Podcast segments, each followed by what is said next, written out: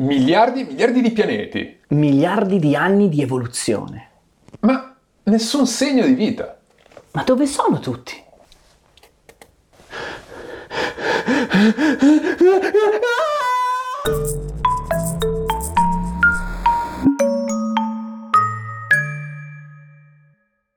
Buonasera Adine, forse addirittura buonanotte perché oggi parliamo dell'infinito, dello spazio, delle stelle, dei pianeti e del- delle grosse domande un- esistenziali. Grosse domande tipo? eh, tipo quella che si fece Enrico Fermi, il famoso fisico nucleare, che un giorno a pranzo parlando con i suoi colleghi si parlava, si parlava di alieni.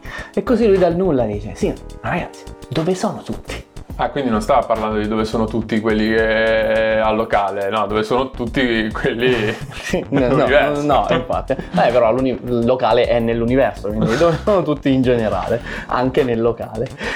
Eh, la domanda sorge perché esistono due cose apparentemente contraddittorie. Da una parte c'è il progetto SETI, che mm, probabilmente molti conoscono. Eh, Si tratta di, un- di una serie eh, di, di antenne in grado Sono di le ricevere- nostre orecchie verso, puntate verso lo spazio. verso lo spazio. Queste orecchie sono, sono delle grosse antenne, un sistema intero di antenne che captano frequenze diverse di onde radio, onde in grado di percorrere lunghissimissime distanze in eh, percorsi alla velocità della luce.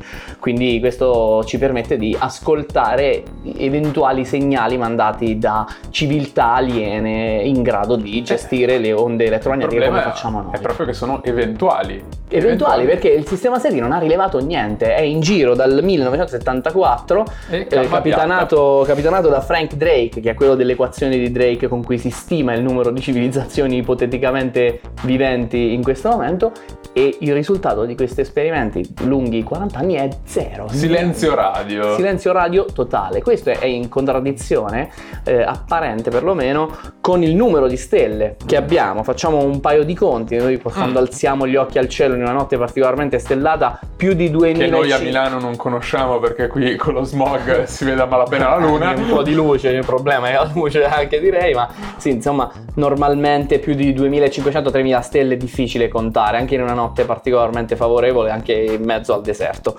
E invece questo è soltanto un numero assolutamente ristretto eh, alle stelle più luminose in un circondario molto molto piccolo che è quello nostro. Noi ci troviamo ai bordi della nostra galassia che è la Via Lattea e possiamo- siamo in grado di vedere eh, a occhio nudo con dei telescopi non particolarmente potenti soltanto quello che nel nostro intorno rappresenta l'1% del diametro della nostra Sì, galassia. perché le cifre, le stime più che le cifre ufficiali, le stime ufficiali sono quelle di eh, 100 miliardi di galassie nell'universo osservabile e ognuna delle quali potrebbe comprendere tra i 100 e i 1000 miliardi di stelle eh, di cui una percentuale tra il 5 e il 20% potrebbe essere simile al nostro Sole. Per farci capire un attimo dall'utente che ascolta Spotify, eh, tutto questo numero di stelle potrebbe corrispondere circa a 10.000 stelle per ogni granello di sabbia presente su questo pianeta.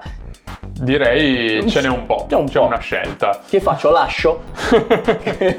È venuto un po' abbondante, che faccio? la lascio? Eh, Qua mm, moltissimi di questi hanno dei pianeti e una discreta percentuale si trova nella zona riccioli d'oro, cioè quella né troppo calda né troppo fredda intorno alla propria stella, quindi una zona in cui potenzialmente ci potrebbe essere l'acqua liquida, condizione non, eh, nec- eh, non sufficiente ma sicuramente necessaria per lo sviluppo della vita come la conosciamo. Esattamente. Eppure, Eppure Eppure- il silenzio radio continua e voglio dire, già l'equazione di Drake citata, anche nelle condizioni più stringenti possibili, e facendo delle stime eh, in A negativo, ribasso. a ribasso il più possibile, Mhm. non vanno sotto le 20 civilizzazioni. Ok che le stime erano antiche, risalenti agli anni 70, ma anche que- quelle nuove...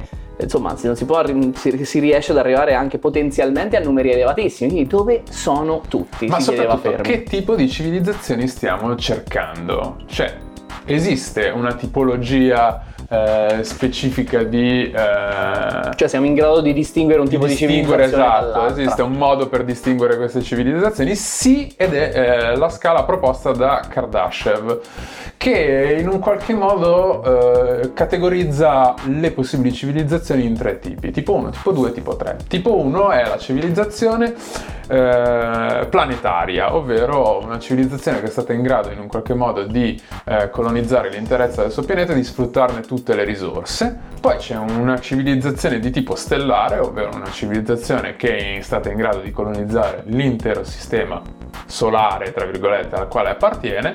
Cioè di, quindi di sfruttare l'energia intera Esatto. che esce dalla stella Anche dalla intorno stella, a cui esatto. orbitando. esempio, se avete mai sentito parlare della Dyson Sphere, ovvero La un- sfera di Dyson, no, troppi spoiler, sarà una puntata in più. esatto, probabilmente sì.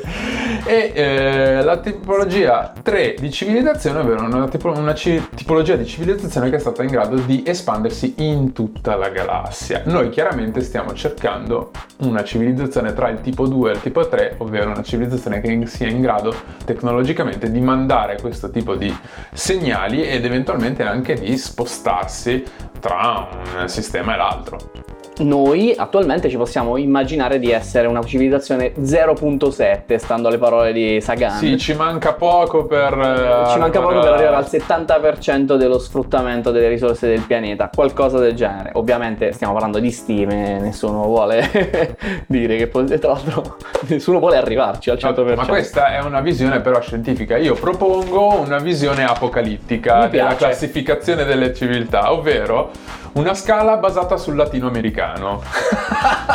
ovvero la prima civili- il primo tipo di civilizzazione è la tipologia di civilizzazione che ha la hit latinoamericana soltanto durante l'estate. Poi c'è la seconda tipologia di civiltà che ha la hit latino- latinoamericana tutte le feste comandate e poi la terza tipologia di civiltà in cui c'è la hit latino- latinoamericana tutto l'anno. Che bello, un bellissimo... sì, sì, sì, spero che di estinguermi molto prima di... Chiaramente il metro della civilizzazione è tum, latinoamericana. patum. Esatto. Molto bene. Ora, che queste civilizzazioni, quali che siano, noi ce le immaginiamo come, ehm, come la nostra. Ora, Mi, mi spiego meglio. Noi abbiamo affrontato dei, dei passaggi durante la nostra evoluzione. Noi siamo nati sul pianeta Terra, ma non siamo nati persone, non siamo nati Homo sapiens, noi Oh. siamo figli di, di un'evoluzione lunga, svariati miliardi di anni. Mm. Eh, immaginiamo, perlomeno la scienza attuale concorda su una- un processo che si chiama abiogenesi, cioè l'emersione della vita a partire da composti chimici che isolata- in maniera isolata non considereremo vivi da soli, ma che tutti insieme chiusi in uno stesso sacchettino poi li chiamiamo forme di vita. Mm. Questo potrebbe essere successo n volte Mhm. durante l'evoluzione della Terra, da qui poi possiamo passare a immaginarci la vita come quella dei batteri che Ah. hanno colonizzato la Terra già da svariati miliardi di anni e che continuano a essere i boss, eh, Team Bacteria. Eh, da qui poi evoluzione di una vita più complicata, prima passando dagli eucarioti, quindi cellule in grado di sfruttare meglio l'energia eh, diciamo dal, dal circondario Mhm. grazie a una simbiosi con dei batteri che poi sono diventati mitocondri, Ok. passando poi alla multicellularità e poi eh, finalmente a un cervello in grado di sondare il, il contesto e a decidere cosa fare. Fatto questo, poi possiamo immaginare la parola, come l'abbiamo inventata noi uomini, e da lì in poi civilizzazione, scienza e colonizzazione di altri pianeti, passando con, Sviluppo così alle- tecnologico, eccetera, eccetera. passando così alle fasi successive della scala di Kardashian.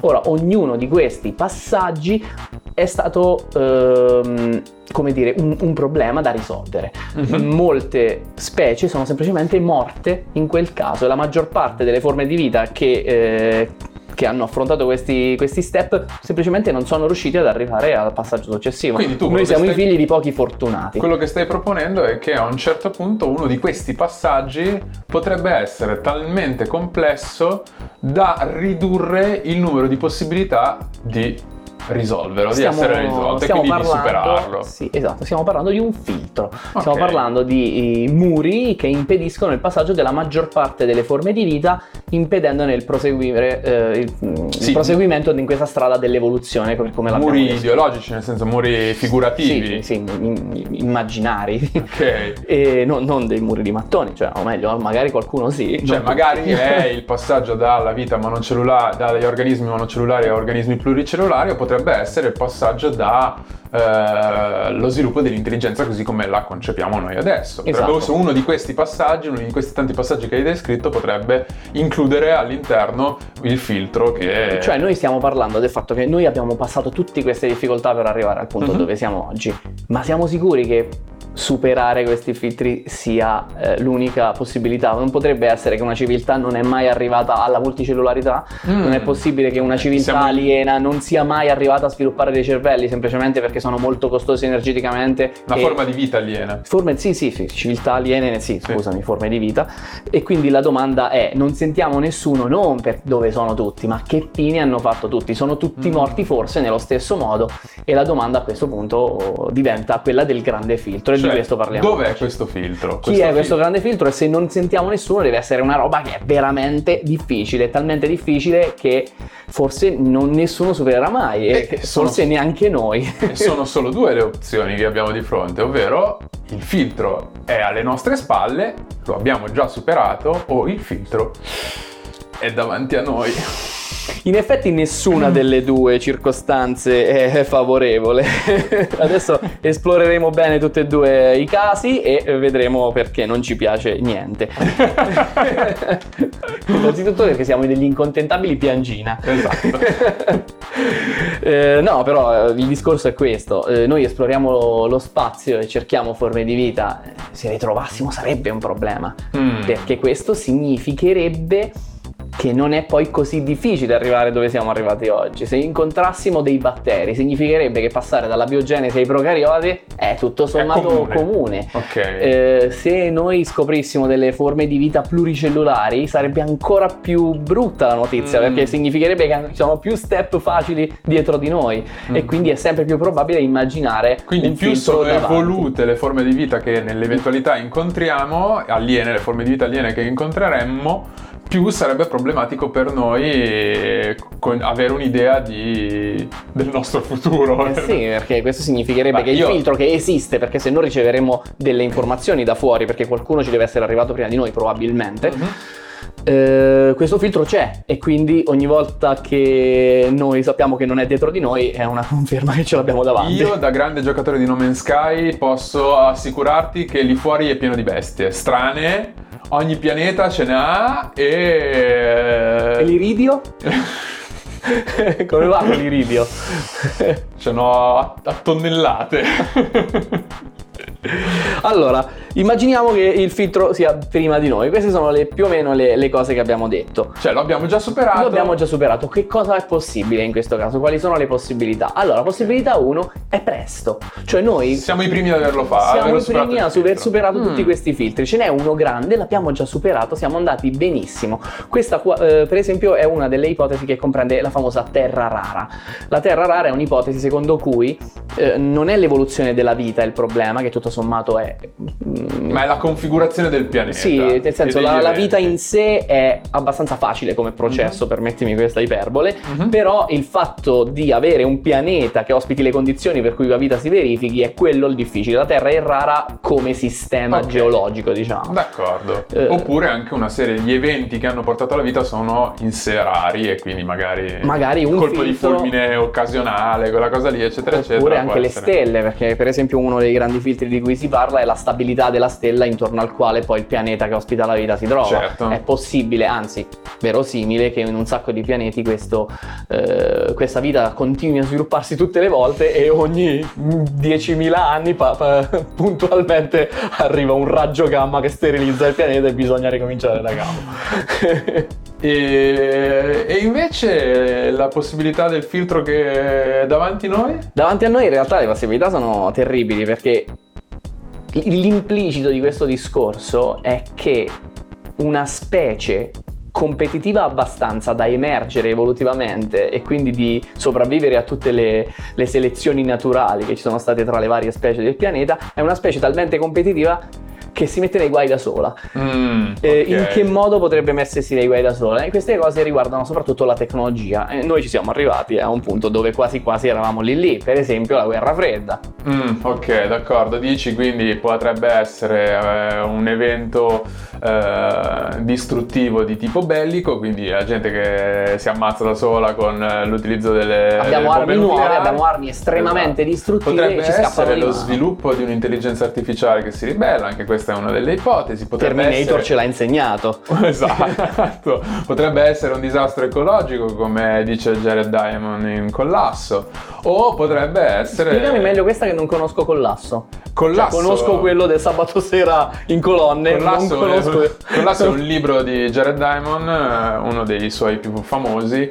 in cui esplora come diverse civiltà eh, terrestri, umane, eh, sono arrivate sul punto dell'estinzione o alla vera e propria estinzione del loro piccolo gruppo sociale a causa di solitamente disastri ecologici.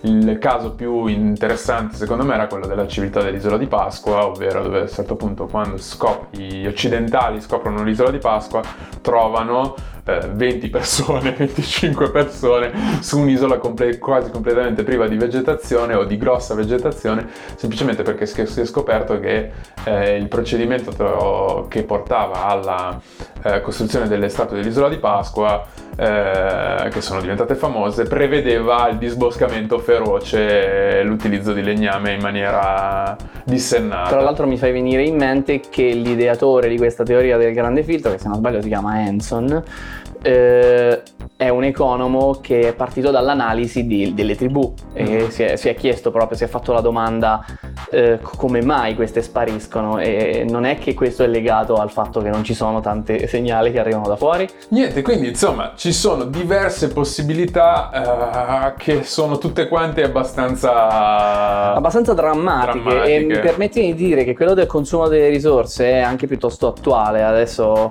eh, al di là del, delle, come dire, delle ideologie eh, si parla di ecologia proprio perché sembra che la nostra specie sia stata così tanto in grado di causare l'effetto serra con l'emissione di CO2 che noi ci stiamo preparando un pianeta in cui non è possibile per noi abitare Mhm. quindi insomma e quindi magari ci siamo già dentro questo filtro, solo che non Potremmo l'abbiamo ancora capito. già dentro questa fase finale della nostra civilizzazione.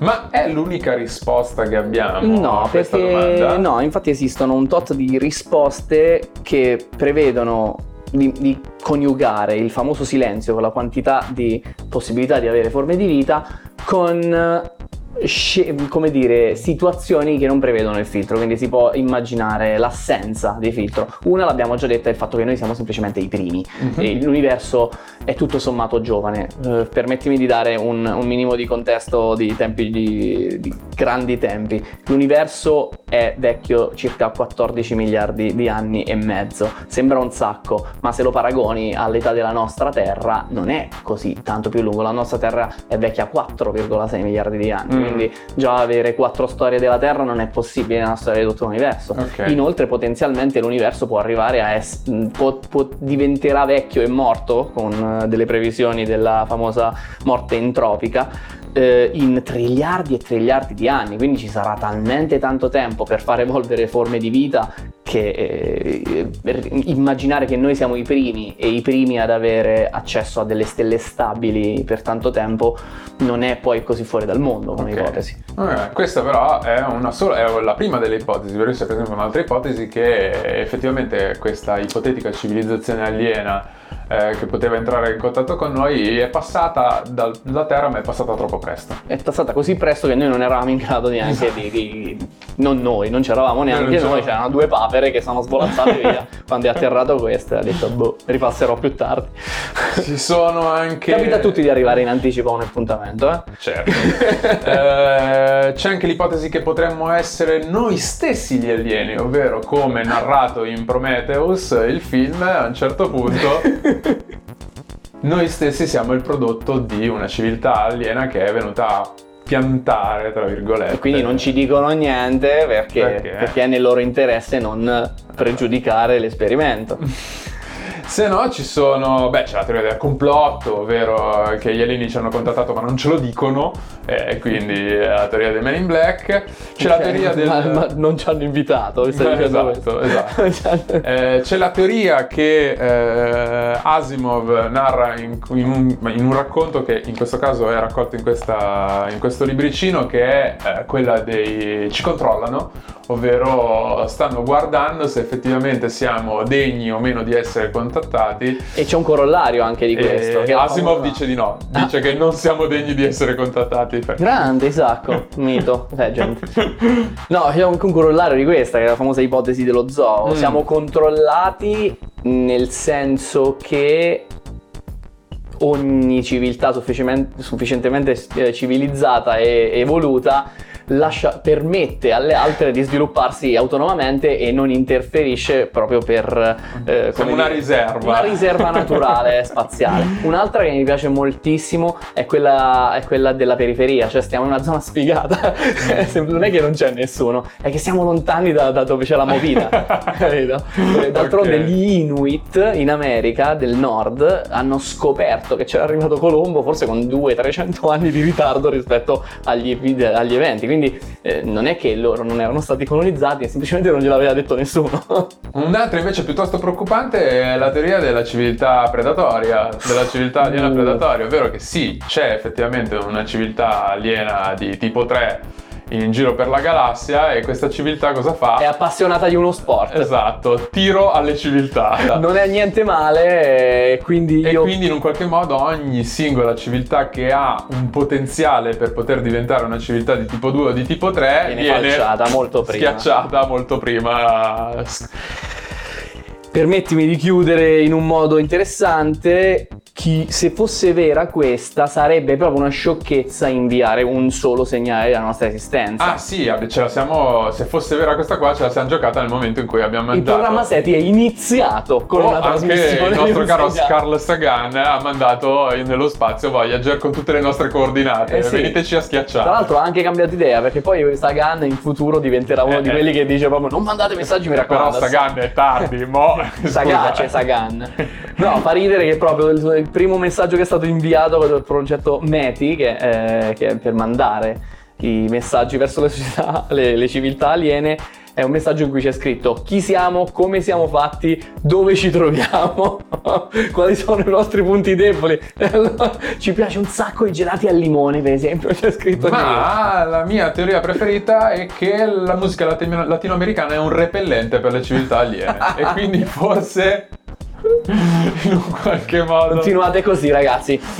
Andate di reggaeton. Vi vogliamo così. Salvateci. Ciao. Ciao per niente, perché prima di salutarvi è giusto che Ursulo, che attualmente si trova a volare nello spazio, lo sapete tu che i tardigradi sono in grado di sopravvivere al vuoto cosmico? chiaro. Perché ci mancherebbe. Ma faremo una puntata sui, tardi- sui tardigradi prima o poi. Ogni puntata è sui tardigradi. In ogni caso, Ursulo, se fosse in voi, scongiurerebbe l'attacco della civiltà di tipo 3 cliccando like sul canale, commentando, eh, di- dicendoci le vostre teorie, i vostri sentimenti su queste, su queste ipotesi e iscrivendovi a Facebook, iscrivendovi al nostro canale YouTube, iscrivendovi eh, a Twitter, a Instagram, a Spotify, a SoundCloud. Abbiamo anche delle fonti. eh. Abbiamo delle fonti. I due video più, impor- più importanti che abbiamo consultato sono quelli di Kurzgesagt, che è il canale Grande ufficio pronunce. Grande. straordinario di, di divulgazione scientifica. Sono clamorosi, chi non si iscrive a questo canale è stupido. Bam, Esatto. l'ho detta. I due video sono Why Alien Life Will Be Our Doom e l'altro è The Fermi Paradox. E poi ci sono degli articoli. Sono anche animati benissimo. Io spero che un giorno noi riusciamo ad accedere a queste tecnologie perché è veramente Eh, clamorosi. questo non lo so. Eh, neanche. Eh, when will be a type 3 civilization su fizz.com, The Fermi Paradox su whatbutwhy.com, Is the Universe a Graveyard? Su bigthink.com e eh, The Great Filter might be what preventing aliens for reaching us. Su curiosity.com. Se volete recuperare il racconto di Asimov, si chiama Silly Asses ed è eh, tradotto in italiano Razza di imbecilli. Ah, eh, che è stato pubblicato sul febbraio, eh, nel febbraio del 1958 sulla rivista Future e poi ci sono due libri interessanti che non parlano necessariamente del grande filtro ma che parlano di eh, scontri tra civiltà e civiltà che si auto-eliminano che sono Collasso di Jair- Ah, Jar- Jared Diamond e Armi, Acciaio e Malattia sempre di Bellissimo Jared questo. Diamond tant'è. Questo è. E non dirò una parola di più. Adrien, io ho una crisi esistenziale. Ciao! Ramo